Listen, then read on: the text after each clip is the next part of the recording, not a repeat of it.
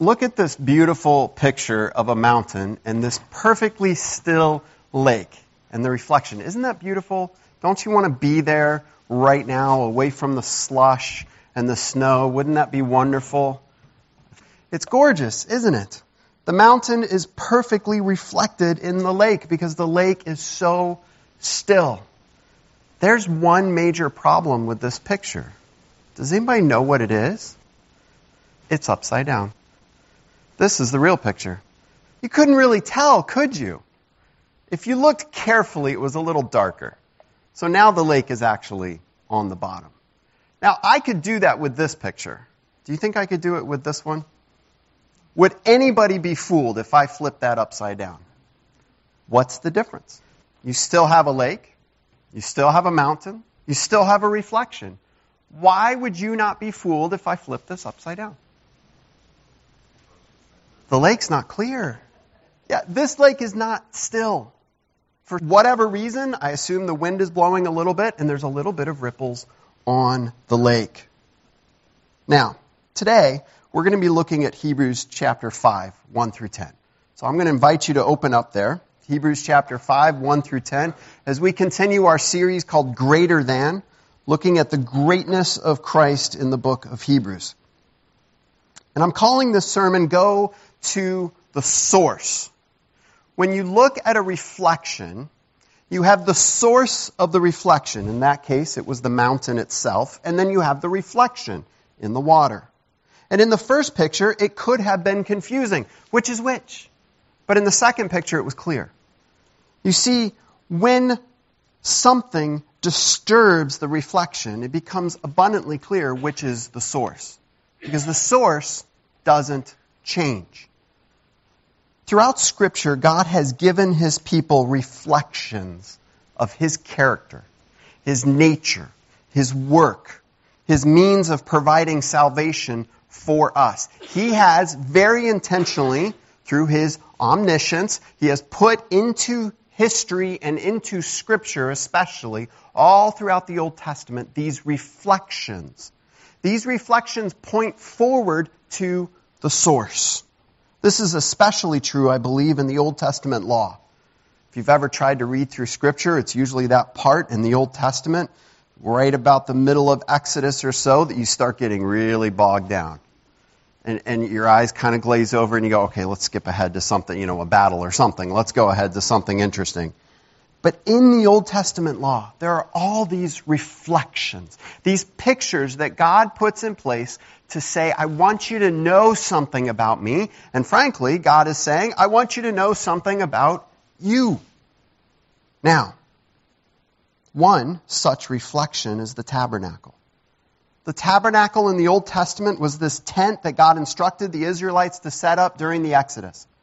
And as they walked through the wilderness and God led them to the promised land, this tabernacle, every time they camped, the tabernacle would be set up and the Israelites would camp around it. And the tabernacle was a reflection of several things. It was a reflection of God's holiness. The very elements, the, the way things were created, the types of metal that were used, the way it was covered, all of it was a reflection of God's holiness. It was a reflection of God's intention that He wanted to be with his people. When they got up in the morning, they said, Where's God? They could go, Well, he's right there. He's, he's camping right there with us. He's right there among us. And when God got up and, and his presence took off, they knew, pack up the tabernacle, let's go. When his presence settled, they would set up the tabernacle and they would settle there. Wherever God was, he wanted them to be with him. It's a reflection of who God is. There's another aspect of the tabernacle that was a strong and important reflection. It was a reflection of our own sinfulness. Because although God camped right there among them, there were a series of barricades between God's presence and the people. There was the outer fence. And then when they came into the courtyard, there had to be a sacrifice. They had to wash in the basin. Then only the priest could go into the inner room, the tabernacle itself. And in the, there, there were certain things they could do, but they couldn't even go into the innermost room. Only the high priest once a year could go in there. And it was this constant reflection of God saying, I'm with you. I love you. I am holy, but you are not. It was also a reflection of God saying, but I will provide a way. I, God, will provide a way into his presence. We don't make it up. We don't form committees. We don't get together and say, hey, what will make you happy? What will make you happy? God says, no, that's not what I have taught you. I will provide a way. And so we come to the first 10 verses of chapter 5 of Hebrews. And this is the beginning of a section that will run through about the next five chapters or so about the high priest. Because in this reflection of God, His character, His nature, and of us and the relationship between us and Him, there was a need. If God is so holy and so separate, and we're over here, who is equipped and qualified to go between the two? Who is equipped to serve on our behalf in the presence of God? Who is equipped to represent God to us?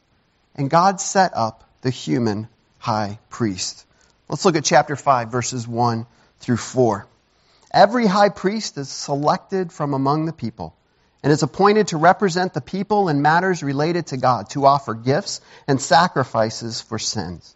He is able to deal gently with those who are ignorant and are going astray, since he himself is subject to weakness. This is why he has to offer sacrifices for his own sins as well as for the sins of the people. And no one takes this honor on himself, but he receives it when called by God, just as Aaron was. So let's look at this human high priest. Let's talk a little bit about the job description. The first thing we see is that the human high priest was selected by God. They didn't get up and say, hey, vote for me. They didn't get up to the people and say, I really think I should be the high priest. I'm clearly the most qualified. No, God selected the high priest. He set up a system where the high priest couldn't just be anybody. He had to be Jewish. He had to be from the tribe of Levi. He had to be from the family of Aaron. And so he was selected by God. It was God's uh, work that put the high priest in place, not human effort. The other job description aspect for the high priest was that he would represent the people in matters relating to God. Now understand what this means. This guy had to stand in the presence of God on behalf of the people. Do you remember as kids, I don't know if you had more than one brother or sister, I had one brother, and there'd be those times you knew something had gone wrong, you knew you were in trouble. And, you know, maybe something had broke, somebody got hurt, whatever it was somebody had to go talk to mom or dad, right? And there was the quick rock, paper, scissors, the I'm not doing it, I did it last time, you go. We don't want to go into the presence of the parents. We're going to be in trouble. This guy had to go right into the very presence of God. What a job description. To give you a glimpse of this, there's a scene that's described in Isaiah chapter 6. I just want to read this for you and listen to the prophet Isaiah as he was taken into the heavenly throne room of God and listen to what he says. Notice what he doesn't do, first of all. He doesn't just waltz in and go, Hey God, what's up? Man, it's really good for you that I'm here. I mean, that's really cool because I'm pretty important and here I am and what do you want me to do? Watch what he says. In the year that King Uzziah died, I saw the Lord high and exalted, seated on a throne, and the train of his robe filled the temple. Above him were seraphim, each with six wings. With two wings they covered their faces. With two they covered their feet, and with two they were flying. And they were calling out to one another, Holy, holy, holy is the Lord Almighty. The whole earth is full of his glory. At the sound of their voices, the doorposts and thresholds shook, and the temple was filled with smoke. Woe to me, I cried. It's Isaiah's response. Woe to me. I am ruined, for I am a man of unclean lips, and I live among a people of unclean lips, and my eyes have seen the King, the Lord Almighty. Would you like that job? If the resume or, or the job description rather was posted on a wall or, or you saw it on a website, hey, high priest needed, needs to be able to stand in the very presence of the Almighty, all holy God, would you call up that number? I'm thinking I wouldn't. The high priest also had to relate to the people. He had to be one from the people. There's a problem with that, though, because Scripture tells us something about us, tells us a lot about us. But specifically in Psalm 14, 2 and 3, it says, The Lord looks down from heaven on all mankind to see if there are any who understand, any who seek God. All have turned away. All have become corrupt. There is no one who does good, not even one. Romans 3:23 says all have sinned and fallen short of the glory of God. So if you need a high priest to stand in the presence of the all holy God, you would want the best possible person. You would want somebody absolutely holy and righteous without any problem so he could stand in God's presence unashamed. The problem is nobody fits that description. Nobody. We are all sinners. And for a sinner to come to God's holy presence is to face their own death. A sinner cannot stand in the presence of God. That's why Isaiah went. I am a man of unclean lips. I live among a people of unclean lips, and my eyes have seen the King, Lord Almighty. He knew at that moment his life was over. That was it. He was done. He knew that because as a sinner, he couldn't be in that place and live. But God overcame this. When he instituted the office of the high priest, he put in several aspects of that office to maintain the life of that person. See, that makes the job a little bit better, right? Because you don't have to die every time you do it. He gave some instructions.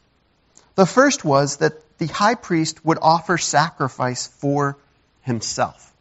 We're going to talk about this more later. It comes up further on in the book of Hebrews. But I just want to say, what an act of mercy. That God said, I know you can't do this. I know you can't fulfill this role because you're a sinner, but I'm going to make a way for you to be made righteous through a sacrifice that God would institute and provide. And so the high priest would offer a sacrifice for himself before he went into the presence of God on behalf of the people because he had to be holy. God also put in place a system where, as the high priest went into the Holy of Holies, the presence of God, he would first burn a whole bunch of incense on this altar. And it would fill the tabernacle with smoke. And it would put a veil of smoke between the high priest and God Almighty. So that he could stand in the presence of God, but be veiled from his holiness. Here we have a reflection a human high priest who is able to represent us, to be a mediator between us and God, who is able to come into the presence of God through the system that God sets up and is able to understand and sympathize with people because he comes from them. Now, I'm guessing none of you spend hours and hours and hours contemplating the high priest of the Old Testament tabernacle system, right? It's probably not first and foremost on our minds. And so we get to this section of Scripture, and you hear the pastor say, hey, for the next five chapters, which is probably going to be like a hundred sermons, we're no, it won't be. That's I don't know how many it'll be, like 50 or so. Uh, we're going to be talking about the high priest. Woohoo! You, you, know, you go home and you get on Google and go, good church in, in Rochester. Where else can I go? But let's understand what these people are struggling with. You see, they had this reflection. They had something that was actually from God. God had given it to them, this high priestly system of the Old Testament. And they said, This is good. We need this. We need a way to come to God, and we understand this. We get this. What they didn't understand was it was just a reflection. And it pointed to something greater. It was never great enough in and of itself. And when struggles came, when difficulties came, as they often did throughout the Old Testament, what happened to that reflection? What happened to the system that God had put in place? Well, the people so often abandoned it because it was never enough. And it was never meant to be enough. They needed to go to the source. And we do too. We chase after reflections in this world things that we think will help us in our life, in our relationship with God, and we need to be pointed to the all powerful source, Christ, the greater high priest. Let's look at verses 5 through 10. In the same way, Christ did not take on himself the glory of becoming a high priest, but God said to him, You are my son. Today I have become your father. And he says in another place, You are a priest forever in the order of Melchizedek. During the days of Jesus' life on earth, he offered up prayers and petitions with fervent cries and tears to the one who could save him from death. And he was heard because of his reverent submission. Son though he was, he learned obedience from what he suffered. And once made perfect, he became the source of eternal life for all who obey him, and was designated by God to be high priest in the order of Melchizedek. So again, we have this job description. Does Christ fulfill the job description that was set up in the Old Testament? And the answer is yes. Because he didn't take the job on himself. God appointed him to it. That is constantly declared throughout Christ's ministry on earth. He always submitted to the Father's authority which really blows your mind when you understand the intricacies, or at least try to, of the Trinity, and, and how Christ is always equal to God, and yet he always submits. Because he forms a pattern for us. He shows us, even if you have great authority, even if you know your stuff and you're super, super smart, and maybe you're even incredibly righteous, show it by serving. Show it by being humble. But there are some massive differences as well that are put in here. Even though he starts by saying in the same way, right away he goes into two key differences between Christ and the Old Testament priesthood. The first is Christ is a different high priest because he is God's son. He's not some guy that God picked out of the crowd to say, you're going to serve for the rest of your life. He is God's eternal son. And God said go, and he said yes. And he came to us to represent God. The other major difference that's laid out here is that he is a different sort of priest. Because the high priest would serve from the beginning of his time, which usually meant the last guy had passed away, from the beginning of his time until he died. But he was never an eternal high priest. When he died, somebody else became the high priest. And yet here we're introduced to an interesting concept. Melchizedek. I can't even spell Melchizedek. I got to be honest with you. Every time I typed it in my notes, I needed spell check to, to correct it. This is such a strange thing because Melchizedek is incredibly obscure from the Old Testament. And yet that word, that name appears probably 10 times or more in the book of Hebrews. It's an important concept for the author of Hebrews to help us to understand how Christ is our high priest. He only appears twice in the Old Testament. One time we're introduced to him, and the other time simply refers to that time. Genesis 14, verse 18. Abraham goes out and he has this, this large battle. He's rescuing his nephew Lot. And he has this battle and he wins. And he's victorious. And he comes back from battle and he meets this guy named Melchizedek, the king of Salem. It's a city, it would eventually become Jerusalem. Melchizedek wasn't even Jewish. He wasn't part of God's chosen people. And yet, as we're introduced to him in just these few short lines, it calls him the priest of God Most High, and Abraham gives him a tenth of everything he's earned from the battle. Think about that. Abraham worships God through this non Jewish king outside of the priestly system, which hasn't even been set up yet, and he gives him a tenth of the spoil. And it's almost like in Jewish culture and in Jewish history, they, they would have just forgotten about it. Like, ah, no big deal, go on. But then in Psalms, it comes up again. Psalm 110, verse 4, which is quoted here in our passage. You are a priest forever in the order of Melchizedek. And so the author here is doing what God did all throughout Scripture, and he's saying, look, Yes, I set up a system. The children of Aaron, of the tribe of Levi, they could be the priests. Yes.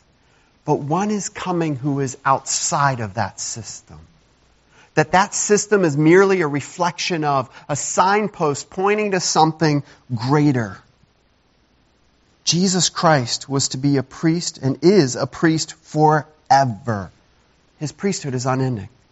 He is right now on behalf of us, standing in the very presence of God, serving us forever and ever. He will never fail. He will never grow tired. He will never quit. And he serves the people.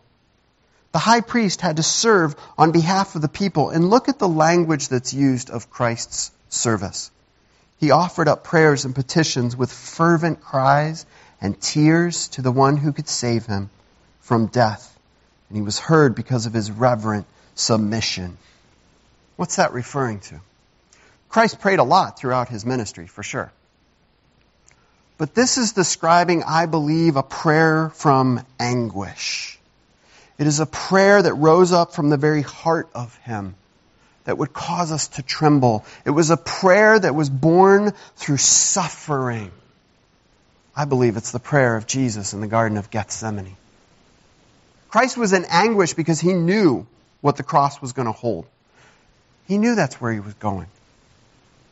Why did Christ suffer? Christ suffered, I believe, according to this passage, because it was part of his high priestly service for us. He chose to suffer for us. He chose the anguish for us. Part of this passage is referring to his incarnation. He chose to be made human so that he could be with us, so that he could suffer on our behalf. Think about that choice. See, there's a big difference between Christ and the Old Testament priest. Christ had no trouble standing in the presence of God. That was never an issue with Jesus Christ. He was eternally the very Son of God with all the holiness and righteousness of God, co-equal with God. He could stand in the presence of God unashamed. But the people would look at the Old Testament and say, well, yeah, but he needs to sympathize with us too. Because our high priest needs to be one from us. So Jesus chose and was sent by God to be born among humanity, to live among us to suffer for us and with us and to die in our place. And so when it talks about being made perfect, when it talks about his reverent submission, it's not saying that Christ somehow wasn't good enough before the incarnation. But it meant that as people, we would not be able to look at him and say, yes, he is our perfect high priest, until we saw and knew that he had come and lived among us and suffered with us and for us. It talks about him learning obedience. And it's interesting because it says a little later on that he learned obedience and provides salvation for those who obey. So what's it talking about in this passage with obedience? Is God saying, hey, here's A, B, C, and D, and you better do those, and, and then if you do those, you can be saved, because that's obedience. That's how we tend to think of obedience.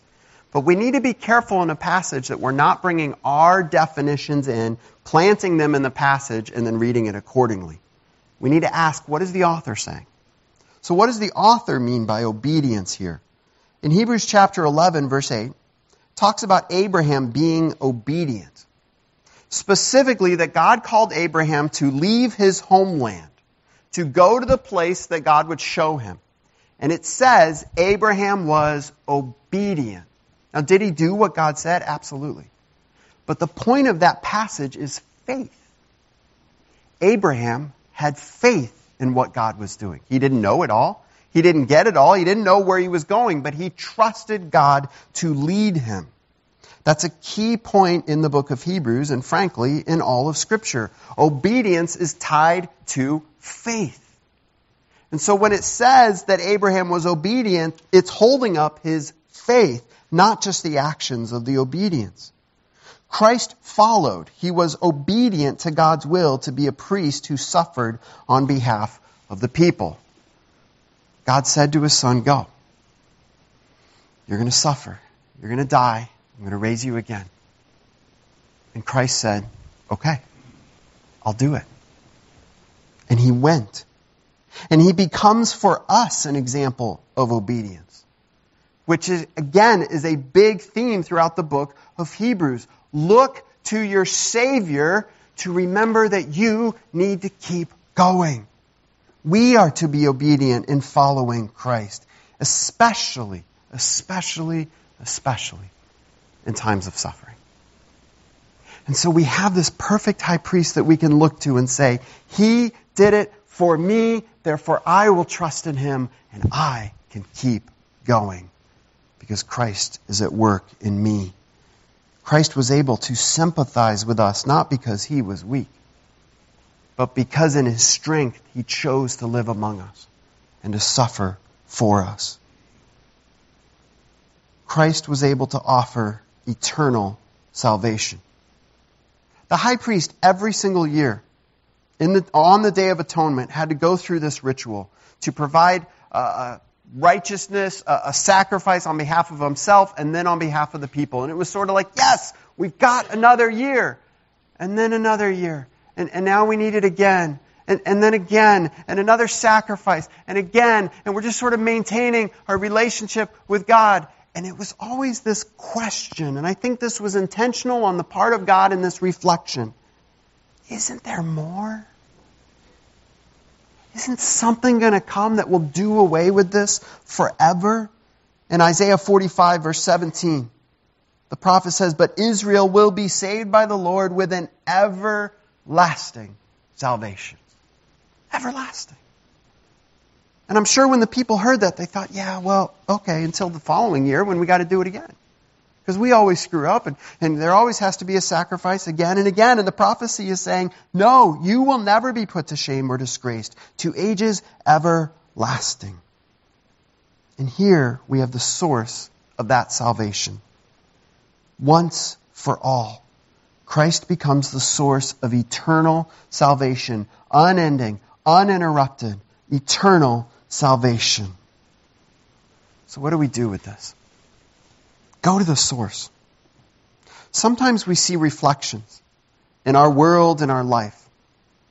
We see human relationships, human love, and it, it is a picture of God's love, and it's beautiful and it's wonderful. But it's just a reflection. And we start finding our, our need there. We start finding our meaning there. Maybe it's our own personal happiness. Our happiness is a reflection of the joy unending that God has for us, but it's just a reflection. And so we run after these reflections and we cling to them because we get it. We can see it. We know it. It's right there. The people understood their earthly high priest. They got him. He was right there. And the call to trust in Christ, who by the time of the writing of Hebrews had already ascended back into heaven and, the, and they're still going, is this real? Is this true? Can I really trust in him? You know, why don't I just go back to that guy? I, I get him. He's right there. How often are we pulled back to things we get? And we want to cling to them. But then the wind blows. Struggles come. Ripples form in our life and in our world. And suddenly those reflections that we've been clinging to, all of a sudden they don't look so good. And we go, what now?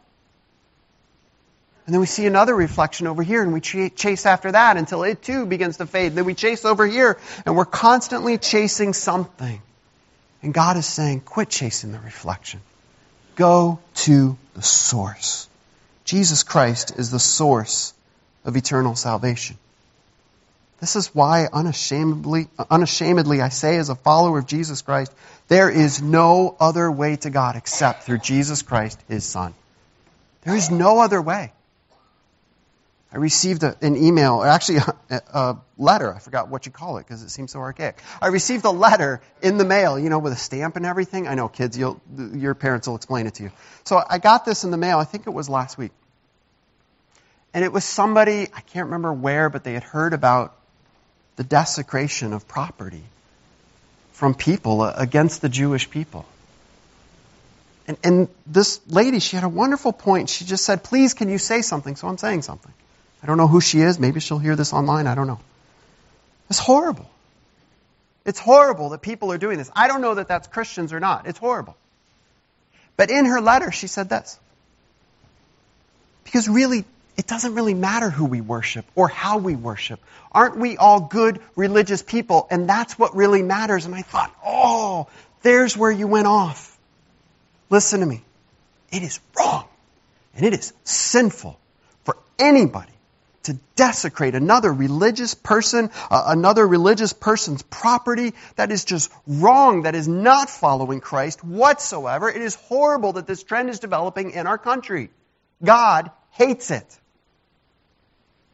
but we don't fix it by saying, we're all the same. We fix it by seeing the grace of God that allows us to respectfully disagree with differences and still love the person even though we have differences with them.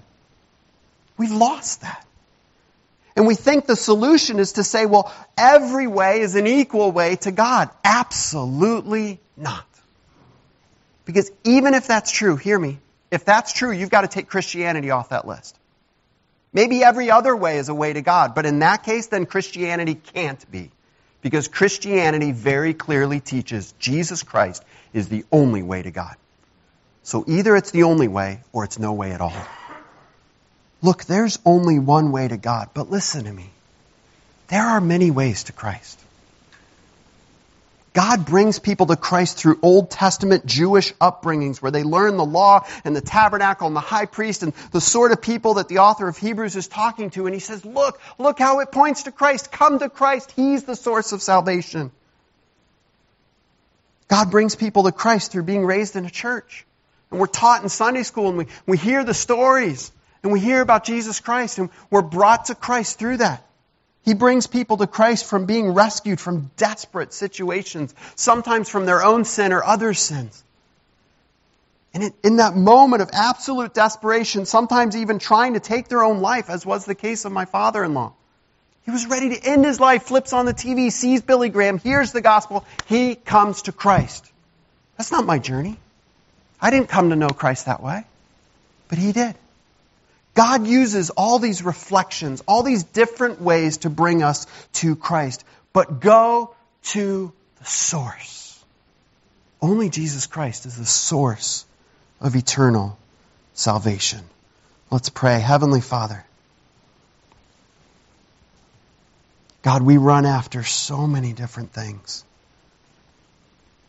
And we struggle in our life with chasing one thing after another after another, thinking, this will fulfill me, this will make me happy.